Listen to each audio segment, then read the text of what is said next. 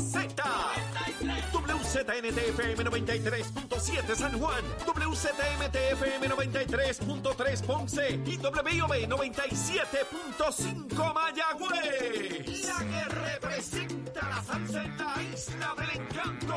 De aquí para el mundo. A través de la aplicación La Música Z93. Tu, tu emisora nacional de la salsa. Y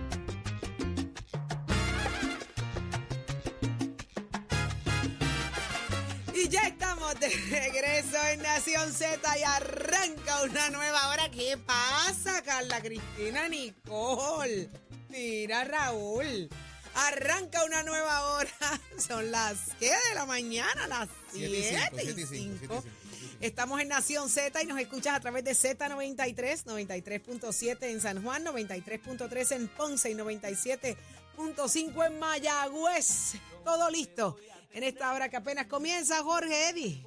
Buenos días, Puerto Rico, 7 y 5 de la mañana en vivo por Z93, tu emisora nacional de la salsa, directamente desde el estudio Ismael Rivera, con el hachero en los controles, listos para continuar con ustedes, brindando información y analizando lo que ocurre en y fuera del país. Buenos días, Eddie. Buenos días, Jorge. Buenos días, Saudi. Buenos días a todos los amigos que nos sintonizan.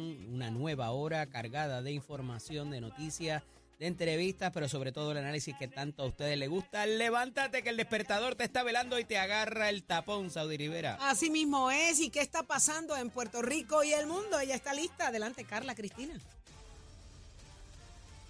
Gracias, Audi. Buenos días para ti, Jorge, y todas las personas que nos sintonizan a través de Z93 y todas nuestras plataformas en los titulares a más de dos semanas del huracán Fiona por la isla a su paso. Representantes del Partido Popular Democrático sembraron dudas en las cifras que ofrece el gobierno sobre el proceso de restablecimiento de los servicios de energía eléctrica y agua potable luego de que, según denunciaron, varias comunidades de sus distritos aún no cuentan con uno o ambos servicios. De otra parte, el secretario del Departamento de Asuntos del Consumidor, Edan Rivera, confirmó que el número promedio de unas 27 querellas mensuales casi se duplicó el pasado mes de agosto con 52 reclamaciones. Esto por las placas solares. Desde el paso del huracán Fiona se han reportado 42 de estas reclamaciones.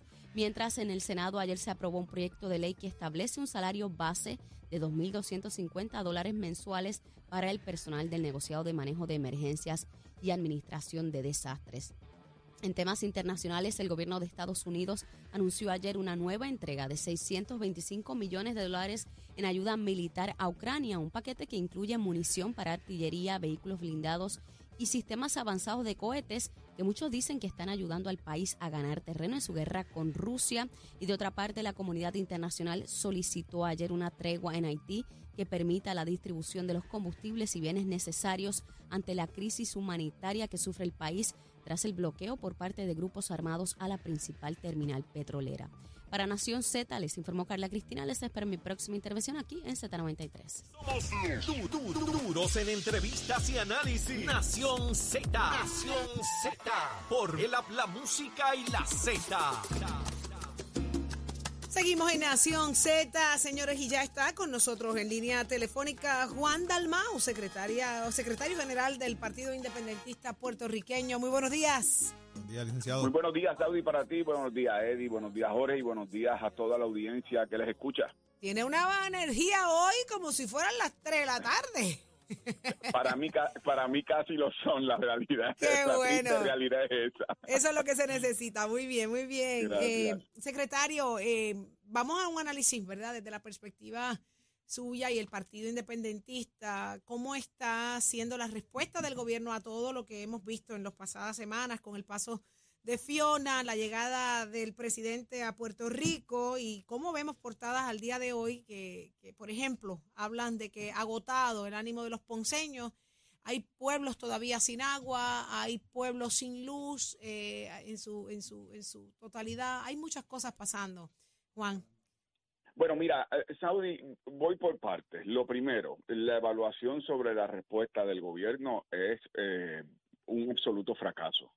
Y eso se debe a que no hubo un, un plan de contingencia en donde, según se hace en distintas jurisdicciones del mundo y particularmente en las Naciones Unidas, los protocolos tienen que ver primero con preparación, luego miti- mitigación eh, y respuesta y luego reconstrucción aunque en mayo el gobierno junto a Luma había planteado que estaban preparados, listos, como nunca antes, para el paso de, de, lo que pudieran ser fenómenos atmosféricos, la realidad, la trágica realidad, ha sido otra.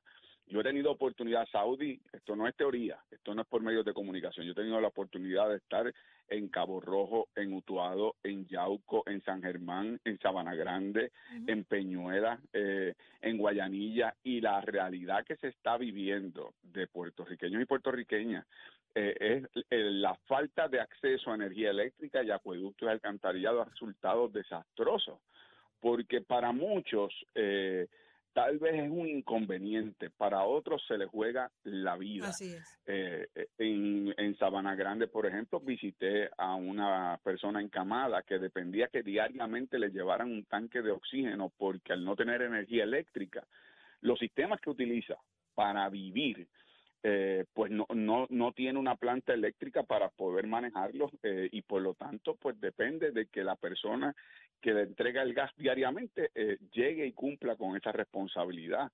No tengo que hablarte, por ejemplo, en el caso de Cabo Rojo fuimos con una brigada de médicos a visitar adultos mayores que no tienen que no tienen una red de apoyo, que están encamados, eh, que dependen de vecinos amigos eh, eh, que le lleven suministros alimentarios. Ahí no ha llegado la mano del gobierno y por eso, como leíste en el titular, eh, eh, aquí a, a, los ponceños, pero a muchos otros más, se les ha acabado la paciencia. Eh, y pienso que, que, que poniendo en contexto entonces el segundo tema que me trae, la visita del presidente Biden, que yo digo visita entre comillas porque eso duró menos que un estornudo. Eh, estuvo más tiempo en el avión de lo que estuvo en Puerto Rico. ¿Por qué viene Biden a Puerto Rico? Bueno, no viene porque está preocupado por los puertorriqueños, viene porque en unas semanas hay unas elecciones de medio término y los demócratas, que particularmente tienen una contienda cerrada en Florida, desean eh, ser empáticos con los temas latinoamericanos, caribeños, y en eso Puerto Rico juega una ficha puramente política electoral. El anuncio de los fondos que Biden planteó eh, de los 60 millones son parte de unos fondos ya asignados por la ley bipartita presupuestaria del Congreso de los Estados Unidos y por lo tanto eso se pudo haber anunciado con un comunicado de prensa pero quisieron la foto para buscar esos votos en Florida que nada tiene que ver con nuestra realidad. El puertorriqueño y la puertorriqueña que no tenía energía eléctrica el domingo no la recibió porque Biden vino el lunes. Y, y en ese aspecto creo que, que, bueno, pues uno pone en contexto lo que es. Y en el caso de Biden, que tiene un historial de promesas incumplidas con Puerto Rico durante su presidencia, no quiero mencionar los 30 años de haber sido senador y los 8 años de vicepresidente. Biden fue el que prometió que iba a atender el tema del estatus de Puerto Rico y luego dijo que eso era un asunto del Congreso cuando ya era presidente. Dijo que batallaría para que en Puerto Rico aplicara en igualdad de condiciones el seguro social suplementario y luego como presidente acudió a los tribunales para combatir el que ese fuera el caso. Así que eh, yo no yo no albergo esperanza con respecto a, a, a, esa escala de minutos que hizo el presidente y, y la tragedia es que puertorriqueños y puertorriqueñas continúan diariamente eh, bregando con lo que es este desastre eh, porque los fenómenos atmosféricos crean condiciones excepcionales, ¿verdad? Uno no los controla.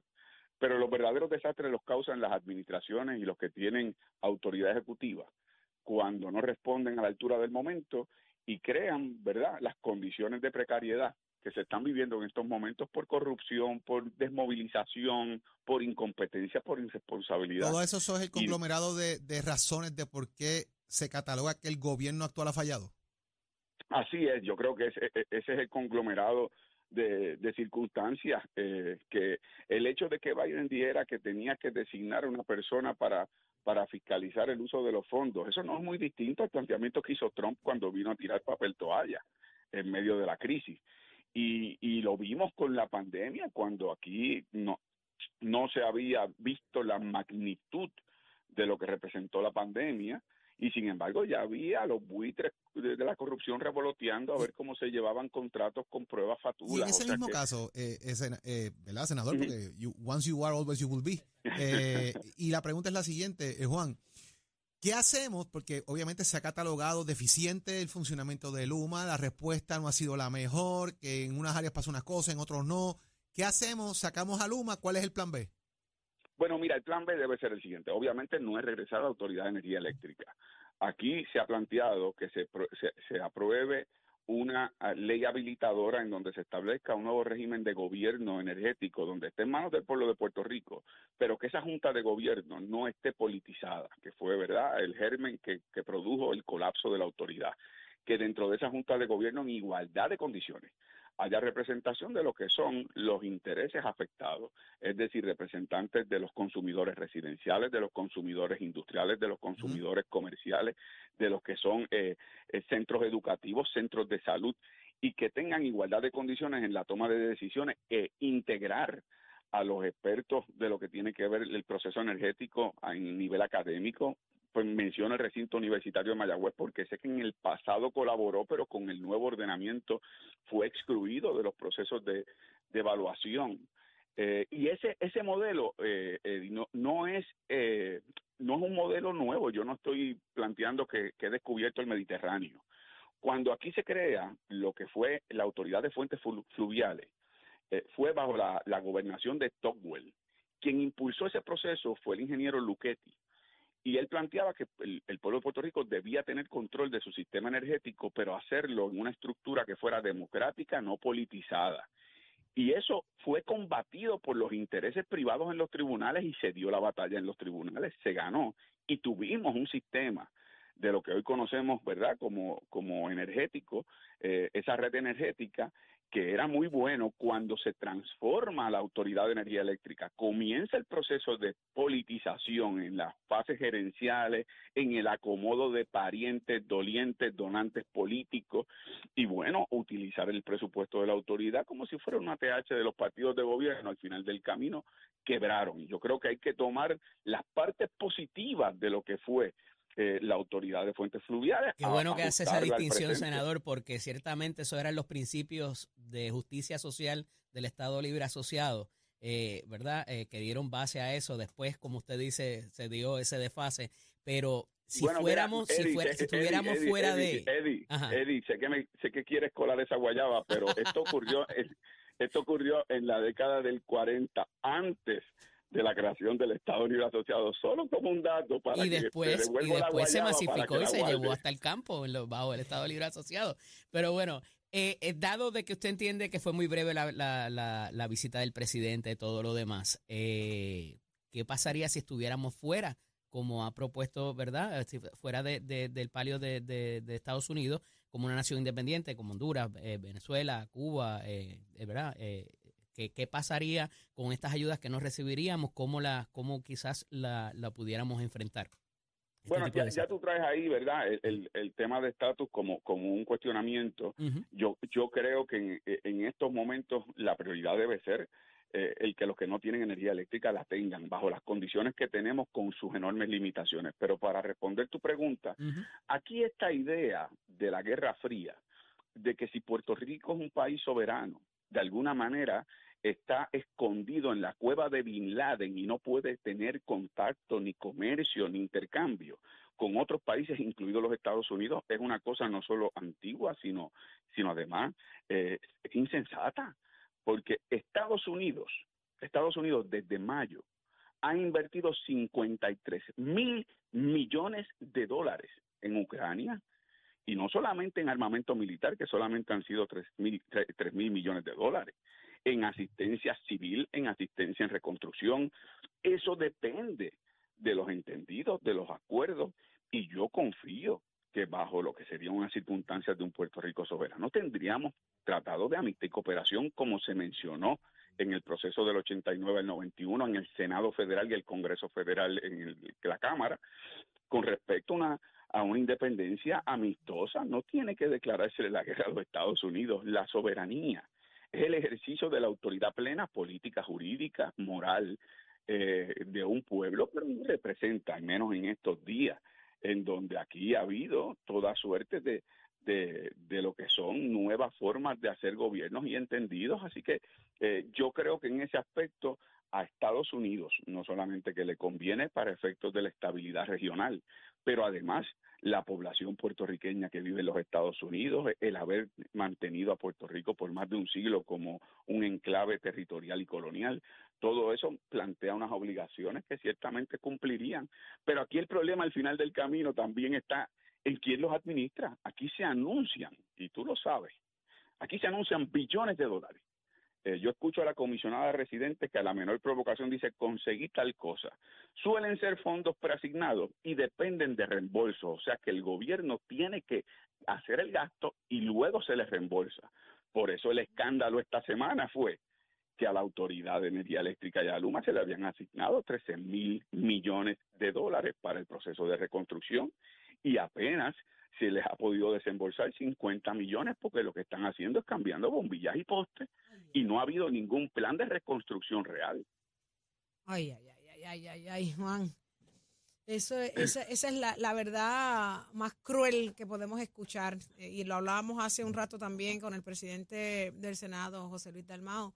Eh, es absurdo lo que estamos viendo. Eh, no es falta de dinero, hay dinero, ah, lo, que, lo que hay es inacción. Y, y obviamente lo que hay es desconfianza administrativa sobre Puerto Rico desde allá arriba. Así es, Saudi. Y mira, rápidamente, yo, yo como he, he visto el daño, no lo voy a, a, a, menospreciar. Hubo personas que recibieron este, este fenómeno atmosférico eh, con los resultados peores de los que fue María, como en el caso de Tallaboa en, en Peñuela. Pero Increíble, no olvidemos, sí. lo que enfrentamos fue una tormenta tropical. Fue la zona suroeste la que recibió el fenómeno transformado en huracán tipo 1 si aquí llega a pasar por Puerto Rico, no, un huracán para de, de costa a costa, para ya tú te puedes imaginar. O sea que yo creo que esto tiene que ser una sacudida, no solo al pueblo de Puerto Rico, sino a la necesidad de una exigencia de que el gobierno esté preparado, responda Sí. y mitigue a tiempo y luego Como que si- la reconstrucción. como si cinco años no hubiesen sido suficientes para estar preparados. Pero Juan, Así mismo. seguimos viendo en el camino y aquí estamos. Gracias por, por estar con nosotros acá en Un Nación abrazo a ustedes siempre, Tengo- éxito y a su orden. Tengo una preocupación. eh, eh, si, si queda alguna guayabita de esa, hágamela llegar. para mí pagar la Cristina. yo- Dijo yo guayabo y yo conozco- empecé a salivar. Yo, yo, co- yo conozco, él anda con un saco, así que yo, yo ¡Eh! tengo que Dice- tengo saco dice, de dice un amigo en común que para hacer Ay, ay, ay. Muchísimas gracias, Juan abrazo, secretario general del Partido Independentista Puertorriqueño. Lo escuchó aquí en Nación Z. Adelante. Achero. Este segmento es traído a ustedes por Caguas Expressway, donde menos le cuesta un Ford. Damos paso al segmento del análisis del día. En la mañana de hoy, como todos los miércoles, está nuestro panel explosivo con la ex representante Sonia Pacheco Irigoyen, a quien prontamente le damos la bienvenida. Buenos días, Sonia. Buenos días, tanto tiempo. ¿Verdad ¿Cómo sí? están todos? ¿Bien? Ya, ya nos hacían falta, ciertamente. Y está con nosotros también el representante Jorge Navarro Suárez. Buenos días, representante. Buenos días, Eddie, Sonia, Saudi. Aquí yo guiando, corriendo. Ah, importante, importante. Que estoy en la calle corriendo. Mira, hemos estado destacando en la mañana de hoy eh, dos asuntos muy particulares y quería tener la impresión de ustedes eh, porque tras la visita del presidente Biden se designa esta funcionaria, eh, ¿verdad?, de la esfera federal del Departamento de Energía para que lleve a cabo, ¿verdad?, quizás algo, algún esfuerzo para agilizar el asunto, pero parecería que en muchas instancias cuando uno lee cuál va a ser su rol, es una capa de burocracia adicional y pudiera desacelerar aún más lo que tanto necesitamos. ¿Cómo lo ven, Sonia? Comienzo contigo. Bueno, definitivamente eh, hay una pequeña esperanza de que van a tratar de estar, ¿verdad?, eh, llevando a cabo los, los trabajos que no se han hecho aquí desde María, porque aquí sabemos que aquí se ha aguantado todo y le echan la culpa al gobierno federal, pero es que aquí no se ha hecho ningún proyecto, no se ha trabajado por mejorar toda la infraestructura haciendo lo correcto. Ahora bien, si es otra capa burocrática que lo que va realmente a lograr es que se resuelva el problema, pues aunque haya la burocracia, pero me trate de evitar que no haya chanchullo por parte de la gente de Luma Energy, que no me traiga la gente de ellos mismos a estar reciclándose, como en diferentes compañías que, que pudieran seguir facturando con nombres ficticios, pues a, a mí me gustaría que más que se convierta en algo burocrático, que se convierta en algo bien fiscalizador y de ejecución, porque ya no estamos cansados. Todo lo que ha pasado en este país, especialmente en el área sur de este país, que, que tiene tan cerquita como es Costa Sur, Aire y que estén ahora mismito sin luz, es una falta de respeto al pueblo de Puerto Rico. Yo creo que más que todo, a mí lo que no me gustaría es que tenga panismo con ninguno del gobierno de Puerto Rico, que se que vaya a ejecutar, porque también esta señora va a estar a cargo de la recuperación bien grande que necesita en este momento Florida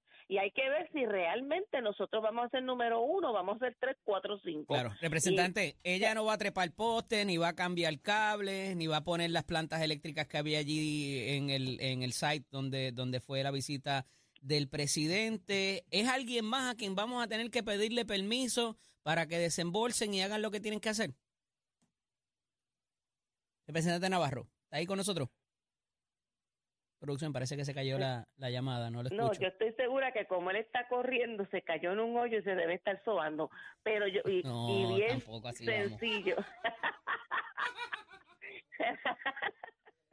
Vamos a ver. Pero la- a la hora de la verdad, este, yo creo, vamos a aprovechar a lo que él viene, que nosotros no necesitamos más burocracia, nosotros necesitamos ejecución, que nos den flexibilidad para nosotros accesar a eso, acceder a esos fondos más gente, porque ahora mismo estamos en un problema de que verdaderamente Puerto Rico todos los proyectos de infraestructura que se habían hecho anteriormente tenemos que empezar de nuevo. Representante Navarro, ¿está con nosotros? Sí, es que se activa el silent y ya tú sabes, yo ¿qué le pasa? Ah, ok. Ustedes dejan free. Mira, co- concurro en parte en lo que dice Sonia. Este, esto viene tras, ¿te acuerdas una congresista que solicitó a la gobernadora de Nueva York una investigación de Luma?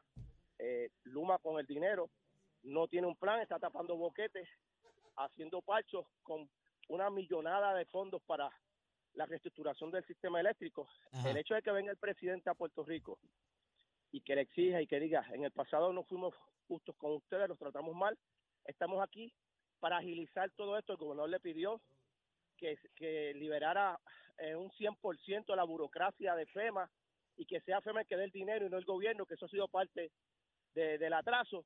Entiendo que esto va a ser efectivo y que va a haber entonces ahora resultados con dinero ya depositado, con dinero por depositar, como bien estableció Biden, y que de una vez y por todas se vea el resultado de los fondos asignados en el pasado para la reestructuración del sistema eléctrico, que en este sentido Luma sacó F en lo que lleva administrando eh, esos fondos de reestructuración, eh, dicho por el gobierno federal, y por eso es que ponen este ente, no, no una burocracia más, sino un ente fiscalizador que le dé agilidad a la utilización de los mismos y le exija a Luma, de, de parte del presidente, qué está pasando con esto al, al nombrar a esta persona como la encargada de esa, de esa nueva encomienda. Veremos a ver qué va a ocurrir ahí, porque ciertamente no es alguien que conozca nuestro territorio, nuestra idiosincrasia, para bien o para mal, ¿verdad? Por lo que habla la ex representante de los chanchullos que pudieran haber en la contratación y demás, pero veremos a ver cómo corre eso en las Y próximas desde semanas. febrero, e- Pero- desde febrero, ella conoce lo que pasa en Puerto Rico y no había hecho nada. Vamos a empezar por ahí porque ella, ella está designada para trabajar cosas de Puerto Rico desde febrero y no lo había hecho. A ella prácticamente le dijeron, vas a liderar, pero tienes que ponerte a trabajar que no lo has hecho. O sea, este, eh, tenemos que tener esperanza, pero también tenemos que estar pendientes de que no sea simplemente un anuncio, como muchos de los que dijo Biden. Ese es el, ese es el miedo. Pero para poder aprovechar el, el tiempo, eh, tengo que traer el otro tema, que es el de la comisionada residente, pareciéndose atribuir otro, otro asunto que no es de ella. Hubo la pasada semana una, una comisión, ¿verdad? Que fue la Cámara de Representantes, la Cámara de Comercio y diversas eh, entidades privadas a cabildear el asunto del Medicaid que se había quedado eh, olvidado y parecería que ella en la prensa de hoy dice estamos aunando esfuerzos y demás cuando ya casi se acabó este congreso y viene el otro representante Navarro eh, ¿qué pasó ahí? nuevamente vemos otro asunto donde ella está tratando de tomar ventaja sobre el gobernador difiero, difiero el guayabero tuya ese, quita la guayaba, no, ella ha sido bien, bien consistente ¿Sí? en hacer esto, no tan, so- no tan solo ahora, estas reuniones se vienen dando hace meses eh, con, la, con, con la comisionada. Donde ¿en cuántas de ellas participó? Bueno, ¿En cuántas de esas reuniones? Yo no he participado porque ese no es mi ente. no, no, no, usted, ella, ella, ¿en cuántas de esas reuniones participó? No, a nivel local, ella está Porque estuvo el representante Eddie Charboniel sin tirarlo al medio allí y ella no participó en ninguna de las que él participó, reunido con congresistas republicanos. Yo te he dicho lo que ella ha hecho a nivel de el grupo eh, extracurricular fuera de lo que es el ambiente congresional, donde entidades Mm. que trabajan con este tema este, unan esfuerzos para eso mismo, para exigirle, es como tú bien indicas, ya, ya estamos a punto de terminar esta sesión, vienen las elecciones nuevamente de, de medio término, pero lo importante es que se logre ese esfuerzo común para que Puerto Rico cambie y no tengamos lo que es parte de lo que está sucediendo al no, al- al no tener un- un un estatus eh, de, de esta- de Estado con dos, congresi- dos, dos senadores y cuatro congresistas, ocurren estas situaciones. Si tuviéramos el poder allí en el Congreso, puedes estar seguro que esto no estuviese pasando. Bajo el Estado Libre Asociado pasan estas situaciones. Haya o no haya asistido a las reuniones, pasan estas cosas. Es la realidad, este Eddie y Sonia Pacheco. Así que te voy a regalar una guayaba también. Sonia. También, mira, no hay problema.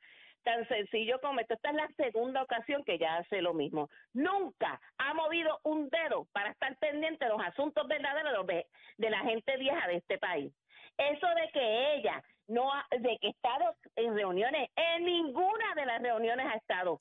Todo lo- el sector multisectorial del país que estuvo reunido, cabildeando meses hasta la semana pasada, día y noche por los pasillos del Congreso buscando que, pudieran eh, Puerto Rico darse a respetar porque lo que quieren es destruir siempre a Puerto Rico, quitarle fondos por la mala malversación de fondos que hay constantemente y la mala distribución de los fondos con equidad como debería ser.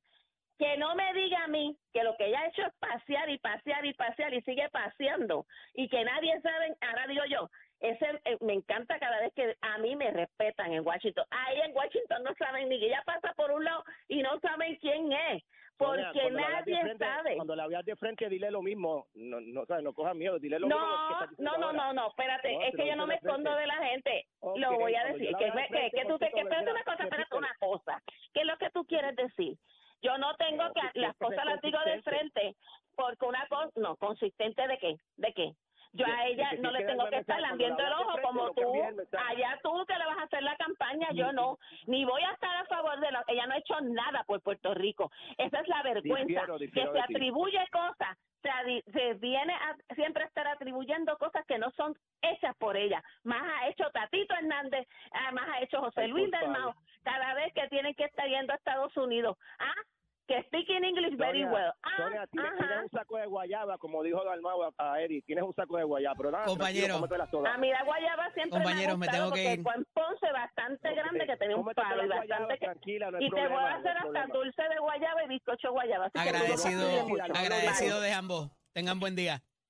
Igual. Bye. Este segmento es traído a ustedes por Caguas Expressway, donde menos le cuesta un Ford.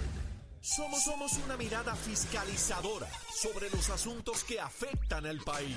Nación Z, Nación Z. Por Z93, somos tu noticia.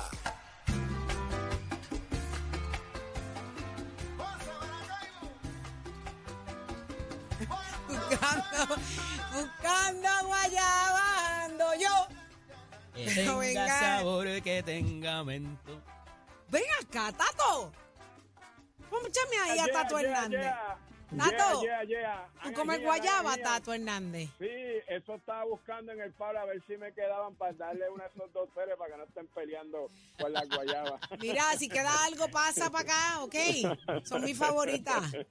Pero, Sí, ¿qué está pasando? ¿Qué está pasando en el mundo del deporte? Cuéntanos. Vámonos, vámonos con el boxeo, que mira lo que está pasando. Ayer Nicole Tani Perezosa, calladita con la gente de la Organización Mundial de Boxeo, su licenciado Paquito Balcarce, un par de boxeadores amigos de ella, su cuñado y entrenador Jordan Álvarez. Óigame, ¿tú sabes quién está en Puerto Rico en Salinas? Amanda Serrano, nuestra campeona, vino calladita, fue a llevar artículos de necesidades, primera ayuda para todos los damnificados en el área de Salinas, especialmente en el sector del Coquí, fue acompañada por varios amigos boxeadores también. Nicole Tani Perezosa, calladita, llevó unos ayudas, sabe que ella ama Puerto Rico, es boricua, compró casa en Puerto Rico también y dice que cuando se retire pues se la va a estar pasando aquí muy bien. No quiso hablar con parte de la gente de la prensa que fue de sus próximos compromisos porque ella dijo que está enfocada en venir a ayudar la gente de Puerto Rico, especialmente esa área sur que era su prioridad. Va a estar haciendo unas cuantas cosas en el área sur, también con Ponce y eso, así que enhorabuena se le atribuye ese gran esfuerzo a nuestra gran campeona Amanda Serrano. Por otro lado también Sale ahora en las redes sociales que hay una peleita pendiente del Consejo Mundial de Boxeo para el 3 de diciembre. Nuestro McWilliam Arroyo y Julio César Martínez por el campeonato de las 112 libras. Vamos a ver si se le da ahora de por fin a McWilliam, que habían suspendido esta pelea para el veces. Y nuestras boricuas en el voleibol femenino mundial. Hoy le toca contra China, 11 y 15 de la mañana hora de Puerto Rico. A ver si vamos a estar pendientes de las redes sociales y podemos ver ese jueguito para ver cómo las nuestras juegan ante una de las grandes potencias de China en el voleibol. Y usted se entera aquí en Nación Z son Deportes con la oficio de Mestre que te informa que estamos en el proceso de matrícula para nuestras clases que comienzan en noviembre.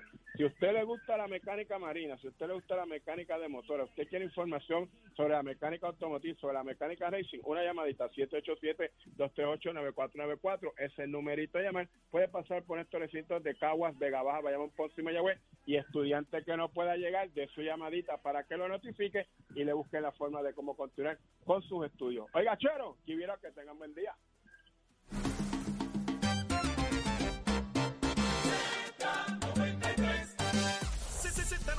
Z93 te trae